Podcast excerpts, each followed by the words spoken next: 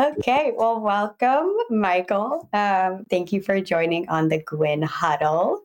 Um, we met um, about three years ago with um, Milan, and you were one of the first experienced individuals we actually met in the industry when we were creating Gwyn Records, kind of creating a, a label without really realizing we were creating a label. And mm-hmm. you asked us the big question of why the world, you know, doesn't need another record label. And by the end of our conversation together, we decided that the world did need an artist-friendly label. Yes. And so that's what we've been building, um, with your help as well, for the last four years. Is, and is, is it more like five now? I think, yeah, in total it was five years, but I think since we met each other, I think it was yeah, yeah, yeah, mm-hmm. four years, four years. Yeah. And COVID kind of yeah uses my timeline. yeah, I, I agree. Yes, yes. Um, but but separate from that, you have an incredible background, which um, never gets old here for me, oh. and I think it's it's only fair to start by asking, you know, how and, and why you got into music in the first place. Okay, yeah. So I've, I've been in music my whole entire life. This is all I've ever done. I've always wanted, even since I was a little boy. I started playing when I was piano, when I was like five or six years old. Um, but even before that, just music, the world sounds like music to me, like the birds, the car horns, the, mm-hmm. you know, the rain, the rhythm, everything was music. So I was, I was taken by music, you know, at a very early age. And so I'm from the South Side of Chicago, uh, which is where I started to learn to play, you know, through my godmother. I call her my godmother. Uh, my mom's best friend taught me what she knew uh, from playing in the church. And then when they saw I was serious, uh, we got more formal lessons. Uh, but I like to say I was, you know, I was formally taught, but I also learned in the street. So, you know, radio and just learning by ear. And then um, as I got older, you know, I got more advanced, and just, I was leading bands at ten years old, eleven years old. I didn't even know. That's uh, was called a music director at that time. The, the kids in the neighborhood were just like, oh, you seem to know what you're doing. Like, so I was just telling the band how to play and where to go and arranging and doing all that stuff when I was very young. Um, fast forward to my high school years, where I just got with other kids that were talented and just really learned about music and how to play with some great uh, uh, band directors and leaders that I had that were like mentors for me. Uh, then I went on to college, Uh, where I got a scholarship to go to Howard University, where there were also even more talented kids than me. And I and I just had to figure out, wow, there are a lot of talented people in the world, and I need to do more work. And so I did that. And D C, uh, especially at that time, was a great training ground on how to play music and just how to be a musician and how to gig, besides the formal teaching and learning from your friends and jam sessions and all that kind of stuff. And then um, after college, I moved to New York, uh, found an apartment, sight unseen. I didn't even see it. Just a friend recommended it. Moved all everything I owned into a three-story walk-up, no kitchen, sharing a bathroom with a family down the hall. And I was just happy to be in New York because at that time, that's where the whole business was, and that's where you could make it. Like the song says, you make it there, you make it anywhere. And so I just wanted to make it in New York. Uh, It was a struggle for a minute when I first moved there, just to live, just the landscape, just to figure out what the scene was. Um, I eventually got a handle on that and started getting noticed, uh, started getting gigs, and started, you know, traveling the world with jazz artists, and then, you know, some pop artists, and doing started doing records, and it just started to mushroom. I think my first big break in the business, though, probably about five or six years after I moved to New York, five years or so, was Whitney Houston. Mm-hmm. Uh, and I was able to land that gig uh, in her heyday. And so I, when she sang this at the Super Bowl, the band was there, and, you know, all that whole era of of, of Nip, Whitney, we call her Nip. Nippy is her nickname, I call her Nip. And um, from there, wow, I, I haven't stopped. So, you know, Whitney turned into Madonna, turned into Jennifer Lopez, turned into Michael Jackson, turned into Lady Gaga, uh, who I've been her music director now for, this is my eleventh year with her, uh, which is crazy after all of these years. And in there, in between, there's Oscars, there's Grammys, there's me leading the Emmys, there's tons of artists. I've worked with five hundred artists now. We keep a list, uh, which is even crazy when I look at it. So yeah, that's the long-winded Cliff Note version of yeah. uh, how I got into this. And how, how does it, you know, after five, six years of living in New York and having the opportunity of, of meeting someone like Whitney Houston, how did, how was even that interaction of, of being in a room with someone at that level at the time? Was she Whitney Houston at the time, or oh, was she no. still earlier on in her? No, no, no. She was Whitney Houston at that time. Everybody knew who she was. She had all her hits by then, and well, not all mm-hmm. of them, but like the majority of what made her uh, Whitney Houston. Uh, that interact. I mean, you know, it's funny because I I had interacted with stars my whole life, pretty much. You know, so I was mentored. Uh, by there's a famous jazz pianist named Ramsey Lewis. So his sons went to my high school, and you know I used to go to Ramsey's house when I was a teenager, and you know I played with him when I was very young. Uh, you know Herbie Hancock uh, I count as a mentor as well. Also from Chicago, the very famous you know keyboardist, producer, pianist uh, Herbie I met when I was young. Quincy I met when I was young. Uh, Stevie Wonder I met when I was like a teenager. So, you know, I, you yeah, and, you know, Stevie's so funny. He, he you know, the, the last time I hung out with him, um, you know, a couple years ago. I mean, I, I talked to him, you know, fairly often. But I last when I hung out with him, he, he was telling everybody was I, I was his protege. I was like, I'm not your protege.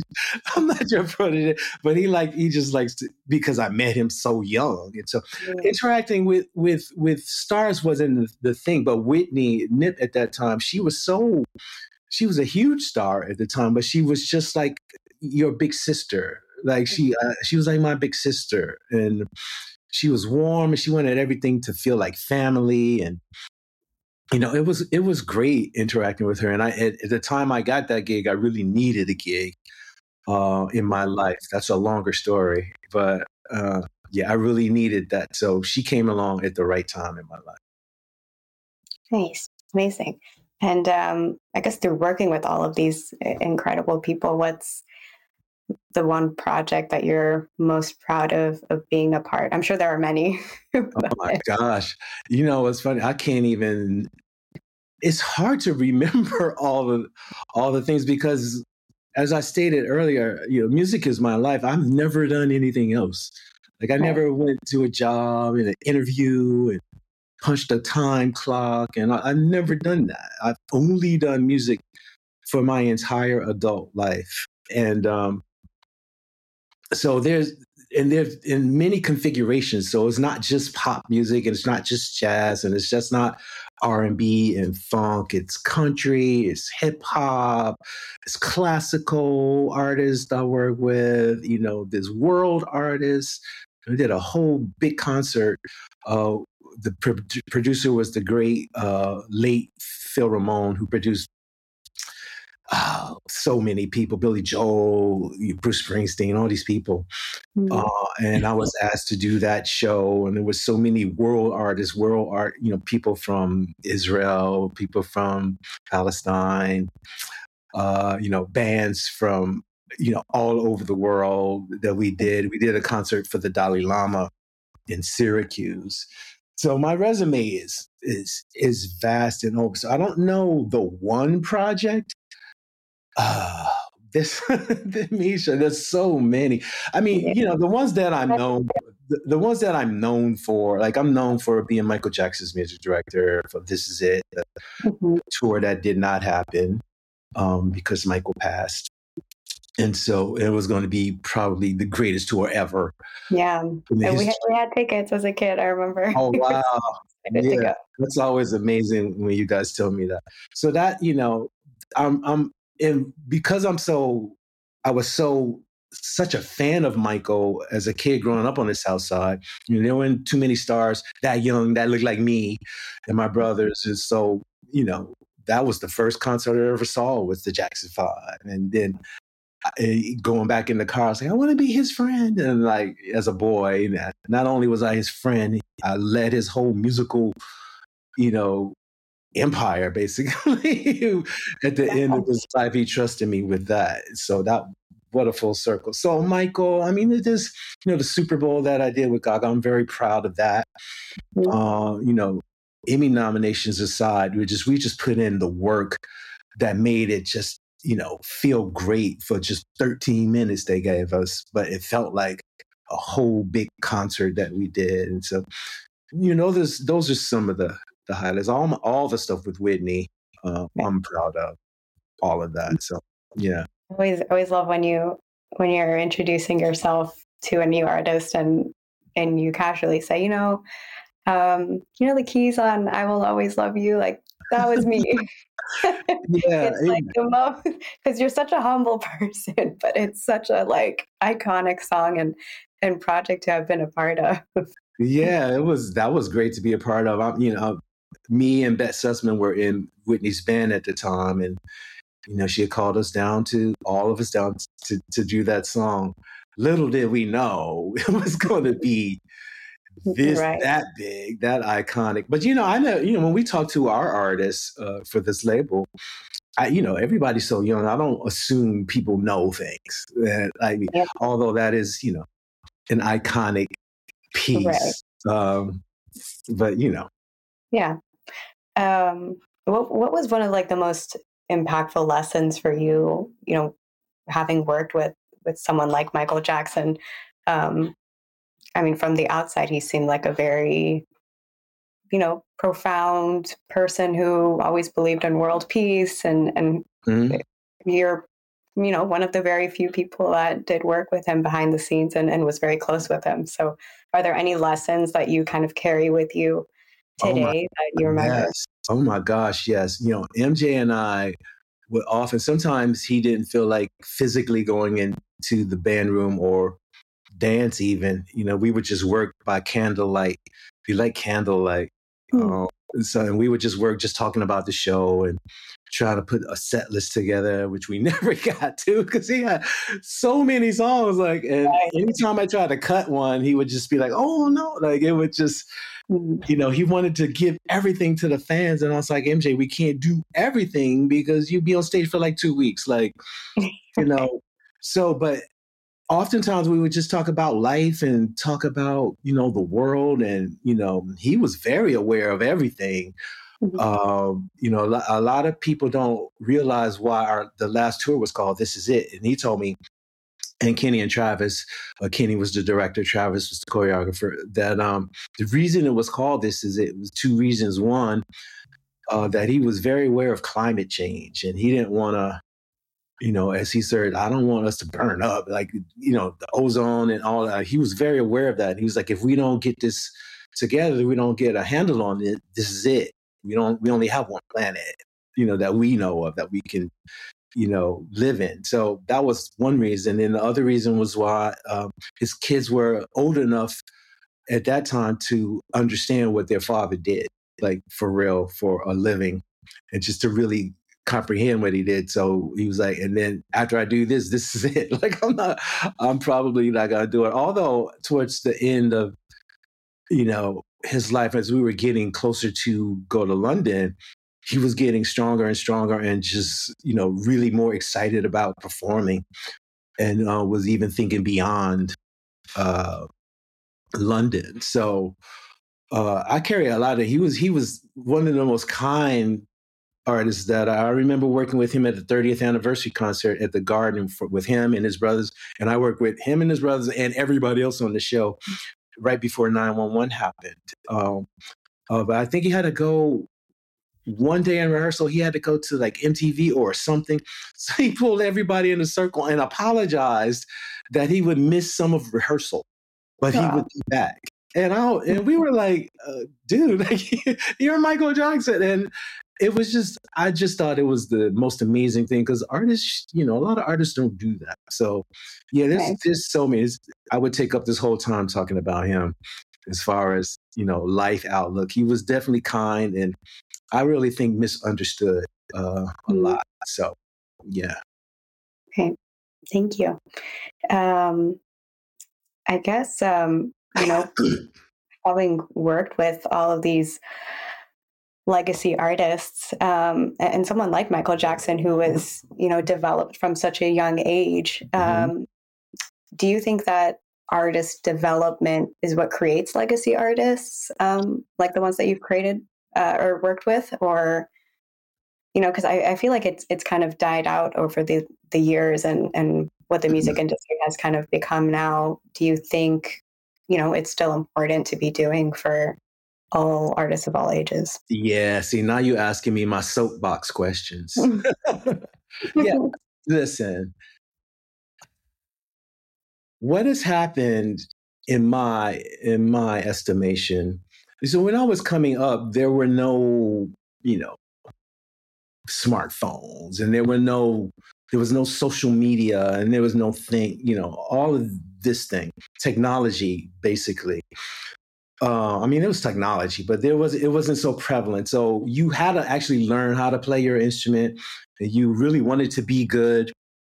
And you wanted, you really wanted an individual sound. You know, we all listen to everybody. Everybody. That's how you learn as a musician, as a singer, uh, as a creative. You you learn from what's created before you.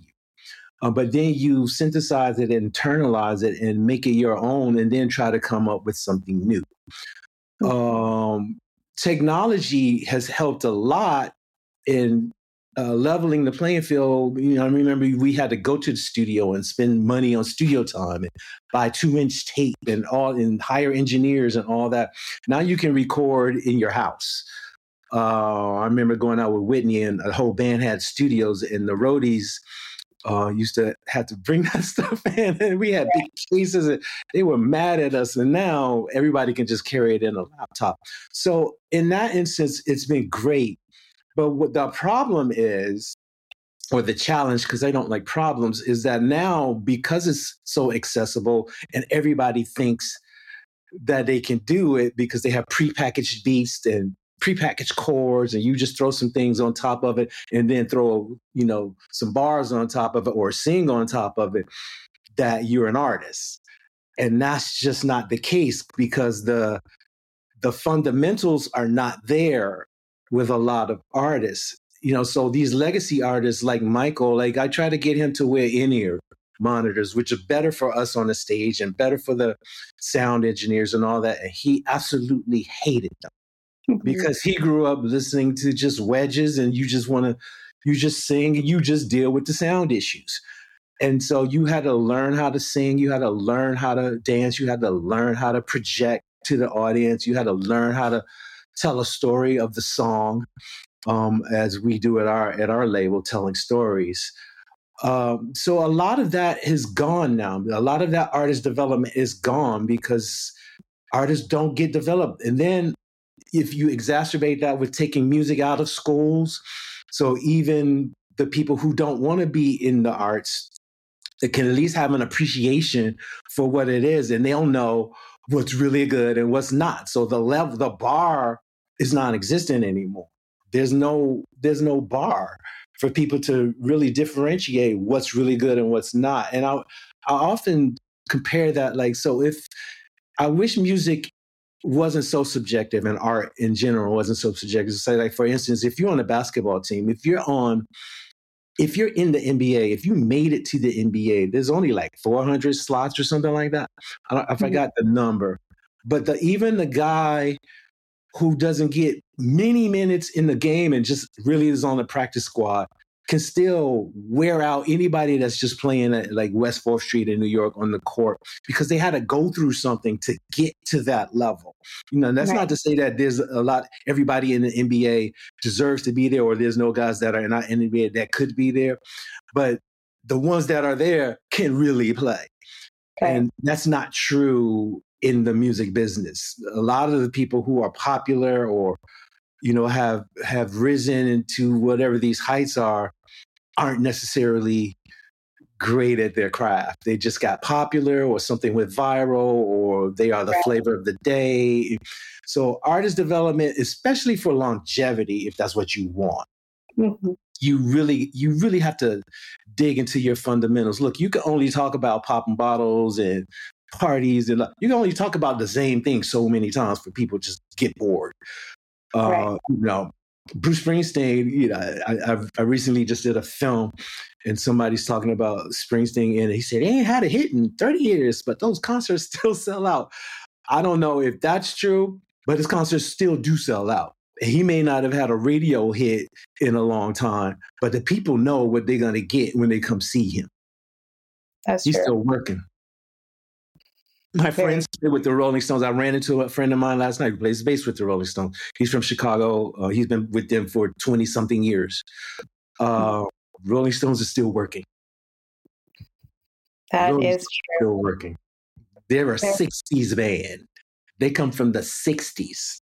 It's two thousand twenty-three. They're still working. So there's something to be said for artist development and fundamentals and just, you know.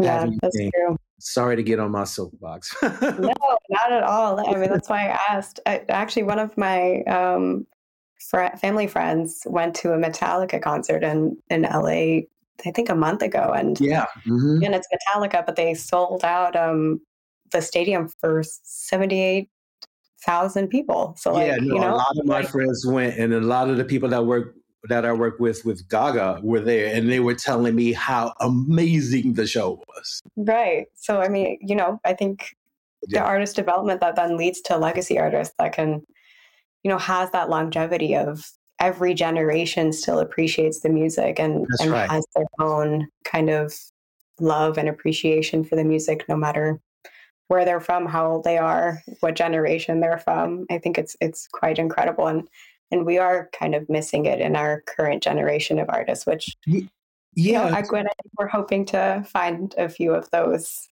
you know, yeah. good storytellers in our generation. I mean, we're looking and we're taking our time and, and doing yeah. what we do. What what has also happened, if I may just add to that, because what you just said, the mm-hmm. generational thing, what what's happened now is, I mean, when Metallica first started, I mean, you know, those guys can play and those guys are good and they really, they're authentic to what they do. And people feel that.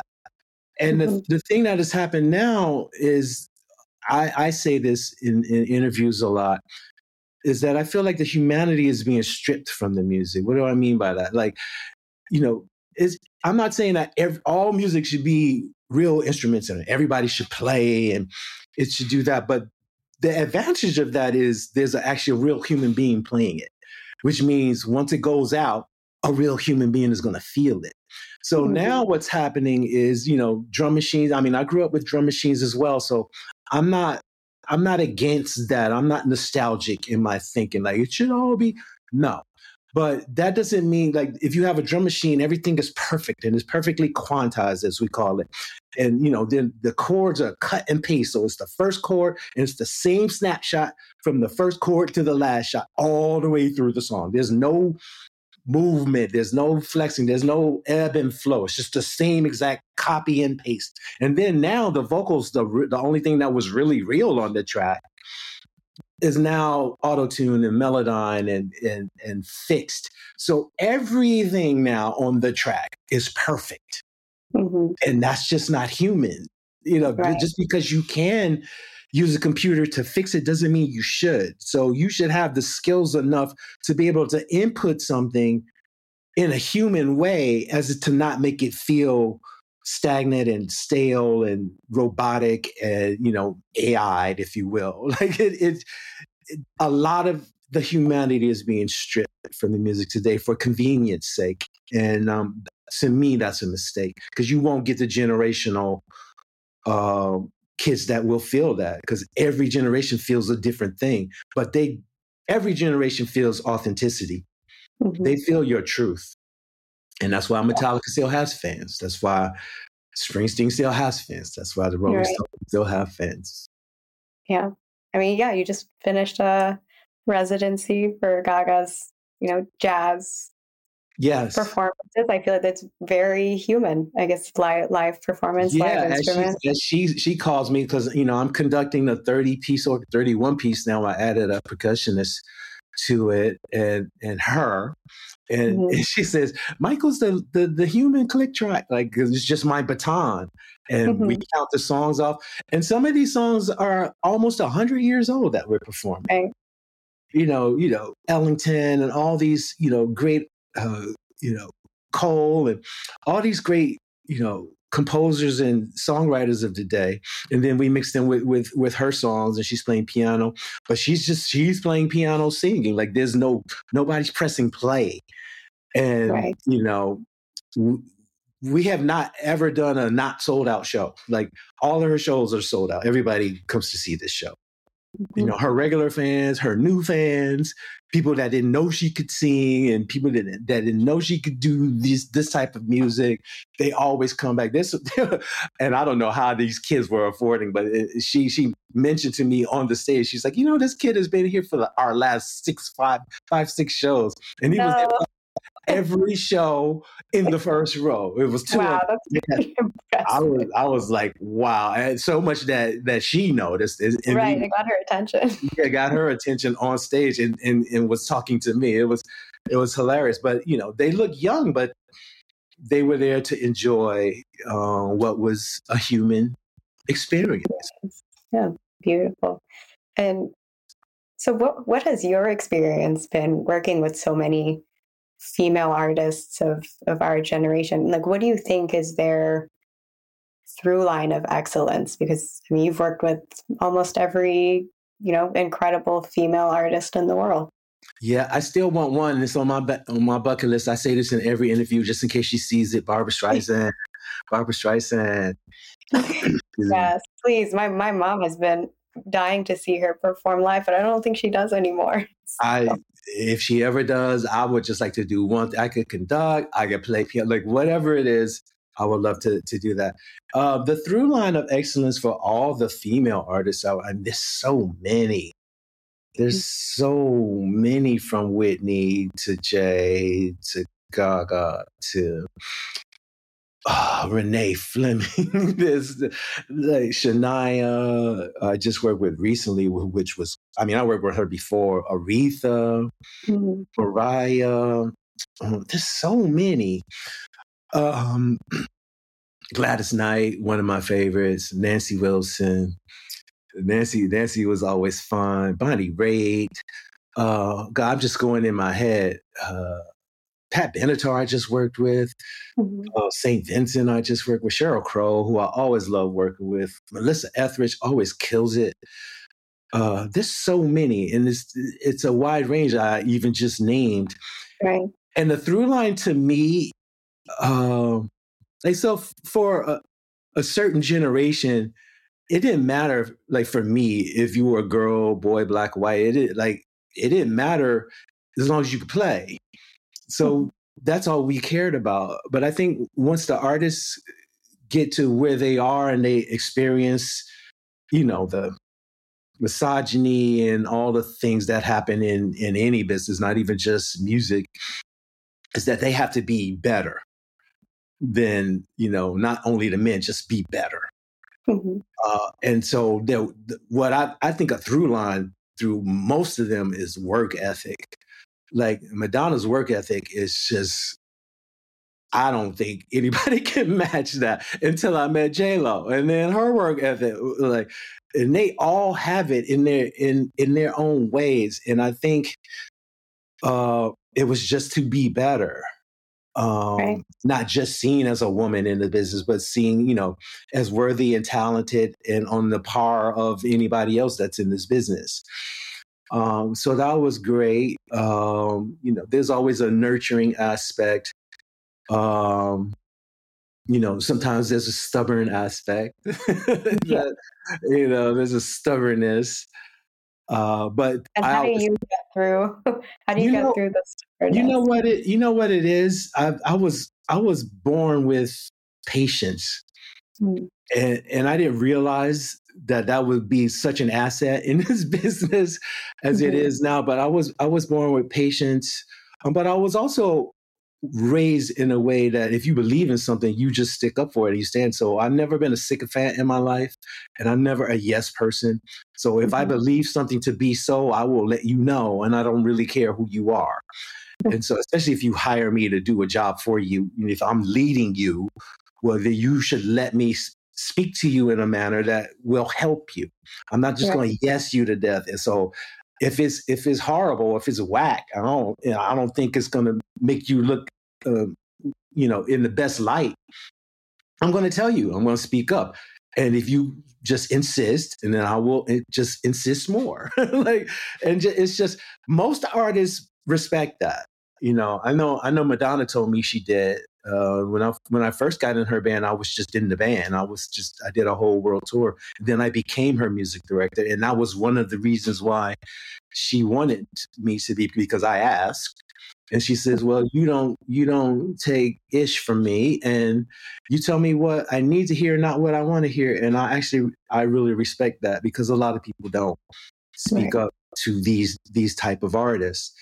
And, you know, I don't I don't always win. And I don't always get my way. And, you know, you know, Gaga has her ideas of what she wants. And, you know, she'll say that. And I'll say, well, I see where you're going, but maybe we'll get there a better way if we try it this way. And then she'll try it if she likes it. She, she likes it. If she doesn't, she'll be like, no, let's try it my way. And, and I'll try it, and maybe I'll learn something. Or we'll come. You know, it's all about compromise. But I, I think if they respect you, mm-hmm. it's easier. And I've right. always had the respect of of most of the artists I work with, you know, if not all of them. Right. Hey. Thank yeah. you. Um, I guess another interesting aspect of of some of the artists that you've worked with, from you know Michael Jackson and, and Whitney Houston, is is the loss of you know a very young life in the music industry, which I don't think has necessarily even slowed down with, with our generation, and, and the loss of some artists that we've kind of grown up listening to as well. Um, what has like your experience been with that, just in, in, in witnessing it, you know, quite firsthand with, with Michael and that This Is It concert, and maybe the grief that you experienced, and, and maybe helping other generations who, you know, might be battling things internally, or, you know. Yeah, no, that's a great question. Also have for this generation. Yeah, that's a great question. I mean, this young generation has, has lost a lot of artists mm-hmm. uh, that I really liked, actually, like Mac Miller and, mm-hmm. you know, people like that. Um, so young. It just was, to me, on the precipice of really doing something out there. And everybody that I talked to who knew Mac, uh, I didn't know him, just adored him as a person. Even like I, I spoke to John Mayer about him. John, John was telling me about how he just really liked him so much. Uh, I think witnessing this up close, especially like Whitney, she, like I said earlier, she came to me at a time when I needed somebody like her. Uh, I always say this, and it always asks, everybody always asks the question, well, how? She saved my life. And that's a whole nother long story that I won't get into here. But so when she passed, uh, it really hit me in a way that I did not think that it would. Uh, even, even, I dare say, even more so than Michael. Um, although Michael was traumatic for me, um, it took me three years, three full years before I could listen to a Michael Jackson song all the way through. It just, I just didn't want to hear it. Like, I, it just was too close, too, too much for me. Um, I, it was just my way of grieving. I was the music director at the time that he passed, and so I was leading everybody. So I had to be strong for everybody. We did the the funeral on live on C N N to billions of people. I had to put that together. It was a show, but it was also a memorial. And, you know, it was a lot. So once all of this was finally over, I was able to process it, and I wasn't able to process. So yeah. it was, it was hard. And Whitney was the same thing. And I think in both their instances, Michael more so than Nip, is that they were so famous so young, and it was hard for them to deal with you know, the fandom, the expectations of of labels and and even family and and all mm-hmm. of that. And then mental healthness wasn't on on the radar as much as it is now, which is one thing I I'm grateful about this generation, is that everybody's actually aware of it and trying to take the stigma away from it, which is wonderful. Um, and it's something that we do here at the label, you know, quite well. Yeah. And so, um, yeah, it's just, you know, they dealt with all of this excess, and especially Michael, he and I would have almost exhaustive talks about fame and what it does, and, you know, mm-hmm. just, just, just how he moved in his life. Uh, sometimes he dealt with it. He dealt with it really well. I remember leaving, uh, I think we were out in Inglewood when this happened, and we were leaving. We often left late at night. So it was like two in the morning or something like that, three, almost three in the morning. And there was still a little few fans hanging outside, mm-hmm. like six or seven. And Michael stopped, had them stop his car. I was behind in my car. He got out, uh, took photos with them, signed their posters, and hung out with them and talked for a minute. You know, they, they were hugging him and crying, of course. And then he spent a good ten to fifteen minutes just mm. with the fans, and then got back in his car, said bye to them, and then left. And, you know, of course, it wasn't like five thousand. It was only like right. a handful, so he could handle that in security. Mm-hmm. Yeah. You know, they they like that. But he, he handled it as well as he could be. But he's been famous since he was a boy. So, right. you know, so... just hanging hanging around these guys. Prince was the same. You know, Prince was a friend. I hung out with him in his house and talked about, you know, whatever was happening in the day. He liked to talk about music a lot, um, and what was happening. He's already he's he said some of the things that I've already said here, as far as the humanity and, you know, being able to play and, and all that thing. You can find some interviews online with him talking like that. But we used to talk in his house like that all the time. And his was a shock for me. I just contacted him, or had been in contact with him, about three weeks or so before that happened. Wow. Um, four weeks maybe. Uh, we were going to get up and, and reconnect after his piano tour that he was doing. So I don't know. It's just it's just so much. You never know. And I don't go home with the artists. You know, I've been to their right, home, yeah. but I don't I don't hang out with them. So I don't know what they're going through and mm-hmm. what they're doing. And, and so to cope with whatever they have to cope with. So, yeah. you know, I'm I'm just I would just say, to put a button on it, I'm just glad that this generation is more aware of mental health um, issues. Yeah, I think we're definitely taking the stigma away from it. So yeah, I think little by little, hopefully it'll yeah. help community. I mean, just even having these conversations about the awareness of it, and that, you know, even the incredible greats of our past generation, you know, we're dealing with it as well. I guess my last question is something that we do on all of our Gwyn Huddle episodes, is um, asking an icebreaker question. And so Uh-oh. for you... in the world of music directing and, and from your many years of experience, what is a quality of an artist that would actually deter you from working with them? Ooh.